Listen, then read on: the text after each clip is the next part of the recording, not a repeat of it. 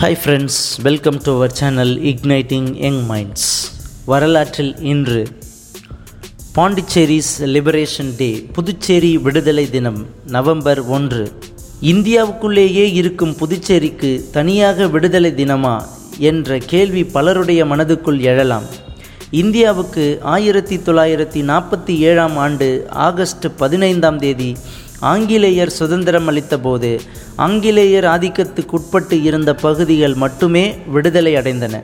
பிரெஞ்சியர் வசம் இருந்த புதுச்சேரி காரைக்கால் மாஹே யானம் சந்திரநாகூர் ஆகிய பகுதிகளுக்கு விடுதலை கிடைக்கவில்லை. இந்தியா விடுதலை பெறும் பொழுதே புதுச்சேரிக்கும் பிரெஞ்சிடமிருந்து விடுதலை பெற கம்யூனிஸ்ட் மூத்த தலைவர் வா சுப்பையா போன்றோர் எடுத்த முயற்சிகள் ஏதும் அப்போது பலனளிக்கவில்லை. இதனால் ஆங்கிலேயரிடமிருந்த இந்திய பகுதிகளுக்கு விடுதலை கிடைத்த பிறகு பிரெஞ்சியர் ஆட்சியில் இருந்த புதுச்சேரியில் விடுதலை போராட்டங்கள் தலை தூக்கின. ஆனால் தங்களுடைய காலனி அதி ஆதிக்கத்தில் இருந்த புதுச்சேரியை அவ்வளவு எளிதாக விட்டு கொடுக்கவோ அல்லது இந்தியாவில் இருந்து வெளியேறவோ பிரெஞ்சியருக்கு துளியும் விருப்பமில்லை. அதனால்தான் இந்திய சுதந்திரத்துக்கு பிறகும் கூட ஆயிரத்தி தொள்ளாயிரத்தி நாற்பத்தி எட்டாம் ஆண்டு அக்டோபரில் வழக்கம்போல் பஞ்சாயத்து தேர்தலை பிரான்ஸ் அரசு நடத்தியது.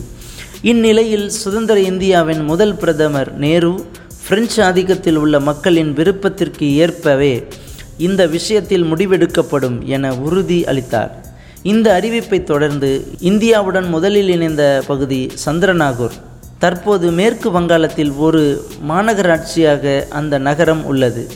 சந்திரநாகூரில் ஆயிரத்தி தொள்ளாயிரத்தி நாற்பத்தி ஒம்பது ஜூன் மாதம் தீர்மானம் நிறைவேற்றப்பட்டதை தொடர்ந்து இந்தியாவுடன் ஆயிரத்தி தொள்ளாயிரத்தி ஐம்பத்தி ஒன்றில் அந்த நகரம் இணைந்தது. அதன் பிறகு புதுச்சேரி மற்றும் காரைக்கால் பகுதிகளில் விடுதலை போராட்டம் வலுவடைய தொடங்கியது. உண்மையில் இந்திய சுதந்திரத்துக்கு பிறகுதான் புதுச்சேரியில் வலிமையான சுதந்திர போராட்டம் நடைபெற்றது. அதை திலகர் வழியில் நடத்தியவர் வா. சுப்பையா. அதிகார வர்க்கத்துடன் பேச்சு நடத்தி முன்னெடுத்து சென்றவர் குபேர் போன்றவர்கள். அந்த சுதந்திர போராட்டத்தை அடக்க பல வழிகளிலும் பிரான்ஸ் அரசு தீவிரம் காட்டியது. வா. சுப்பையா நாடு கடத்தப்பட்டார்.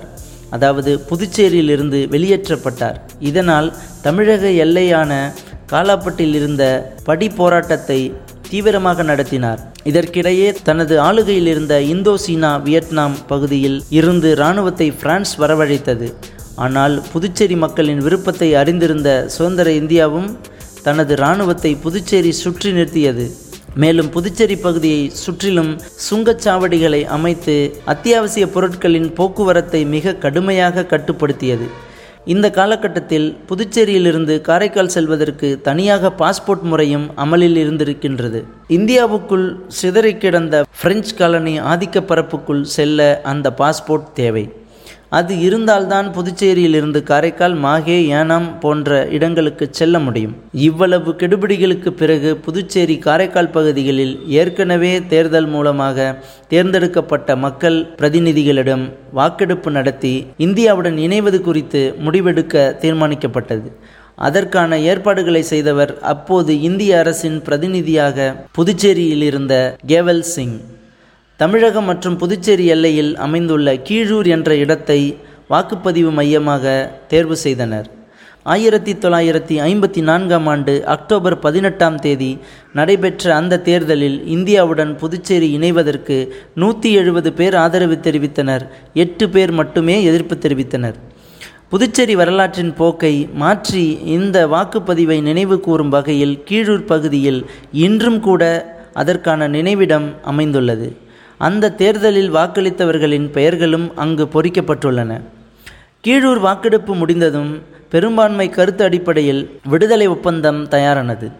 டெல்லியில் புதுச்சேரி உள்ளிட்ட பிரெஞ்சு ஆதிக்க பகுதிக்கு விடுதலை அளிக்கும் விடுதலை மாற்ற ஒப்பந்தம் த ஃபேக்டோ டிரான்ஸ்ஃபர் கையெழுத்தானது. இந்த ஒப்பந்தப்படி ஆயிரத்தி தொள்ளாயிரத்தி ஐம்பத்தி நான்காம் ஆண்டு நவம்பர் ஒன்றாம் தேதி முதல் புதுச்சேரிக்கு விடுதலை அளிக்க பிரான்ஸ் ஒப்புக்கொண்டது. அதன்படி புதுச்சேரியின் விடுதலை வைர விழா ஆண்டு இது. ஆனால் ஒப்பந்தம் கையெழுத்தான உடனேயே புதுச்சேரிக்கு முழுமையான சுதந்திரம் கிடைக்கவும் இல்லை. முழுமையாக இந்தியாவுடன் இணையவும் இல்லை.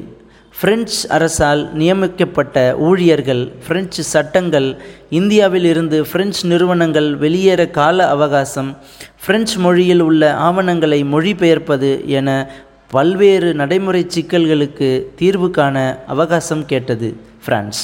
இதனால் அதிகாரத்தை மாற்றும் ஒப்பந்தம் த ஜூர் டிரான்ஸ்ஃபர் கையெழுத்தாகவில்லை. சுமார் இரண்டு ஆண்டுகளுக்கு பிறகு ஆயிரத்தி தொள்ளாயிரத்தி ஐம்பத்தி ஆறாம் ஆண்டு மே மாதத்தில் அந்த ஒப்பந்தம் கையெழுத்தானது. அதன் பிறகு அந்த ஒப்பந்தத்திற்கு பிரான்ஸ் பாராளுமன்றத்தில் ஒப்புதல் பெற ஆறு ஆண்டு காலம் பிடித்தது. இறுதியாக ஆயிரத்தி தொள்ளாயிரத்தி அறுபத்தி இரண்டாம் ஆண்டு மே மாதம் பிரான்ஸ் பாராளுமன்றத்தில் அந்த ஒப்பந்தம் நிறைவேறியது.